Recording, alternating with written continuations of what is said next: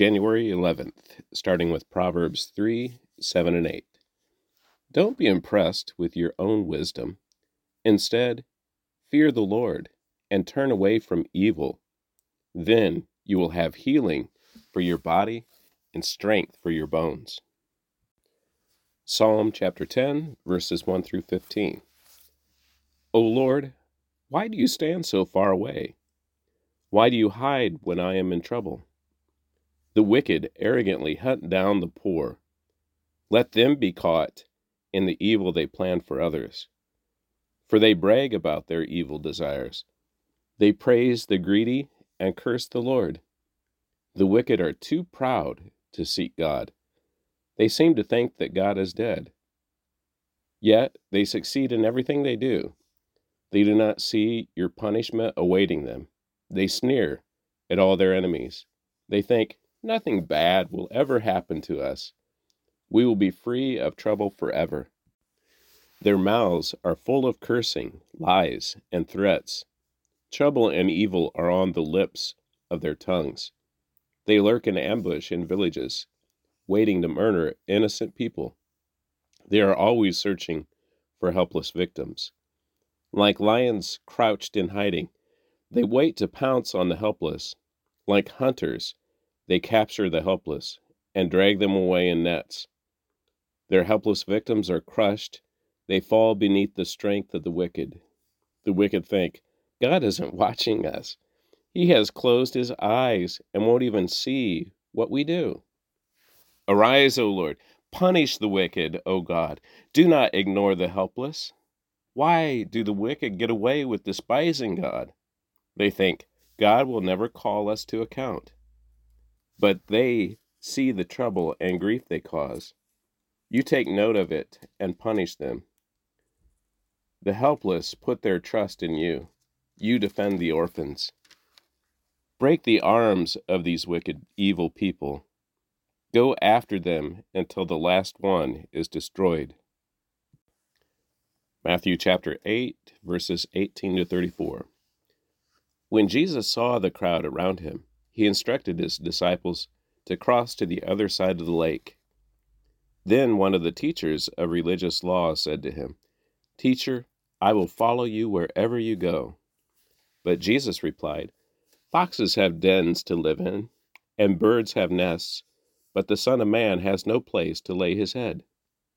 Another of his disciples said, Lord, let me first return to home and bury my father.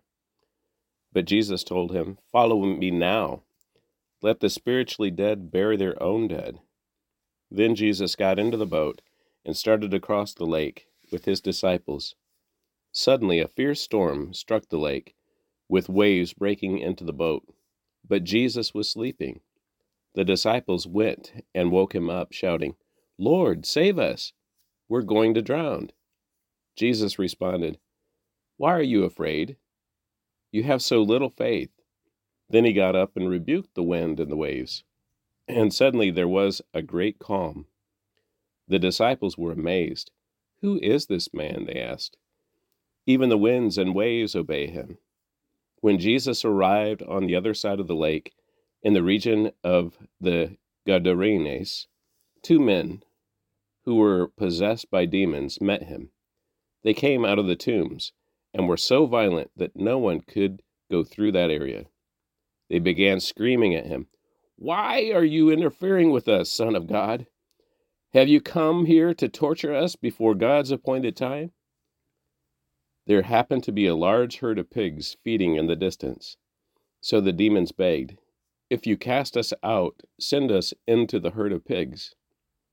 All right, go, Jesus commanded them. So the demons came out of the men and entered the pigs, and the whole herd plunged down the steep hillside into the lake and drowned in the water. The herdsmen fled to the nearby town, telling everyone what happened to the demon possessed men. Then the entire town came out to meet Jesus, but they begged him to go away and leave them alone. Genesis chapter 24, verses 52 through Genesis 26, 16. When Abraham's servant heard their answer, He bowed down to the ground and worshipped the Lord. Then he brought out silver and gold jewelry and clothing and presented them to Rebekah. He also gave expensive presents to their mother and their brother. Then they ate their meal, but the servant and the men with him stayed there overnight. But early the next morning, Abraham's servant said, Send me back to my master. But we want Rebekah to stay with us at least ten days. Her brother and mother said, Then she can go. But he said, Don't delay me. The Lord has made my mission successful. Now send me back so I can return to my master. Well, they said, We'll call Rebekah and ask her what she thinks. So they called Rebekah. Are you willing to go with this man? They asked her. And she replied, Yes, I will go. So they said goodbye to Rebekah, and sent her away with Abraham's servant and his men. The woman who had been Rebekah's childhood nurse went along with her. They gave her this blessing as she parted Our sister, may you become the mother of many millions. May your descendants be strong and conquer the cities of their enemies. Then Rebekah, with her servant girls, mounted the camels and followed the man. So Abraham's servant took Rebekah and went on his way. Meanwhile, Isaac, whose home was in the Negev, had returned to Beth, I'm sorry, Bir Lahai Roi. One evening he was walking and meditating in the fields. He looked up and saw the camels coming. When Rebekah looked up and saw Isaac, she quickly dismounted from her camel. Who is that man walking through the fields to meet us? she asked the servant. And he replied, It is my master. So Rebekah covered her face with her veil. When the servant told Isaac everything he had done, um, and Isaac brought Rebekah into his mother's mother Sarah's tent, and she became his wife. Her he loved her deeply, and she was a special comfort to him after the death of his mother. Abraham married another wife, whose name was Keturah. She gave birth to Zimran, Jokshan, Medan, Midian, Ishbak, and Shua. Jokshan was the father of Sheba and Dedan. Dedan's descendants were the Asshurites, Letushites, and Leummites. Midian's sons were Epher, Epher, Ephah, Hanoch, Abida, and Eldaah. These were all descendants of Abraham through Keturah. Abraham gave birth, I'm sorry, Abraham gave everything he owned to his son Isaac. But before he died, he gave gifts to the sons of his concubines and sent them off to a land in the east, away from Isaac. Abraham lived for a 175 years, and he died at a ripe old age having lived a long and satisfying life. He breathed his last and joined his ancestors in death. His sons Isaac and Ishmael buried him in the cave of Machpelah near Mamre, in the field of Ephron, son of Zohar the Hittite. This was the field Abraham had purchased from the Hittites, and where he had buried his wife Sarah. After Abraham's death, God blessed his son Isaac who settled near Bir Lahai Roi in the Negev. this is the account of the family of Ishmael, the son of Abraham, through Hagar, Sarah, Sarah's Egyptian servant. Here is a list, by their names and clans, of Ishmael's descendants. The oldest was Nebaioth, followed by Kedar, Abdil, Mibsam, Mishma, Dumah, Massa, Hadad, Tema, Jetur, Naphish, and Kedemah. These twelve sons of Ishmael became the founders of the twelve tribes named after them, listed according to the, the places they settled and camped. Ishmael lived for a 137 years. Then he breathed his last and joined his ancestors in death.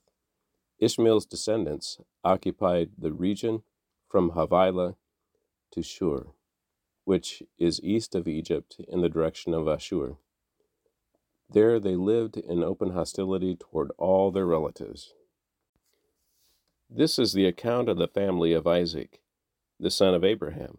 When Isaac was forty years old, he married Rebekah, the daughter of Bethuel, the Aramean, from Padan Aram, and the sister of Laban, the Aram- Aramean. Isaac pleaded with the Lord on behalf of his wife, because she was unable to have children. The Lord answered Isaac's prayer, and Rebekah became pregnant with twins. But the two children struggled with each other in her womb. So she went to ask the Lord about it. Why is this happening to me? she asked. And the Lord told her, The sons in your womb will become two nations. From the very beginning, the two nations will be rivals. One nation will be stronger than the other, and your older son will serve your younger son. And when the time came to give birth, Rebekah discovered that she did indeed have twins. The first one was very red at birth and covered with thick hair like a fur coat. So they named him Esau. Then the other twin was born with his hand grasping Esau's heel. So they named him Jacob. Isaac was 60 years old when the twins were born. Wow. As the boys grew up, Esau became a skillful hunter. He was an outdoorsman. But Jacob had a quiet temperament, preferring to stay at home. Isaac loved Esau because he enjoyed eating the wild game Esau brought home. But Rebekah loved Jacob. One day, when Jacob was cooking some stew, Esau arrived home from the wilderness, exhausted and hungry. Esau said to Jacob, I'm starved. Give me some of your red stew. This is how Esau got the other name, Edom, which means red. All right, Jacob replied, but trade me your rights as the firstborn son. Look, I'm dying of starvation, said Esau. What good is my birthright to me now? But Jacob said, First, you must swear that your birthright is mine. So Esau swore an oath, thereby selling all his rights as the firstborn to his brother Jacob. Then Jacob gave Esau some bread and lentil stew. Esau ate the meal, then got up and left. He showed contempt for his rights as the firstborn. A severe famine now struck the land.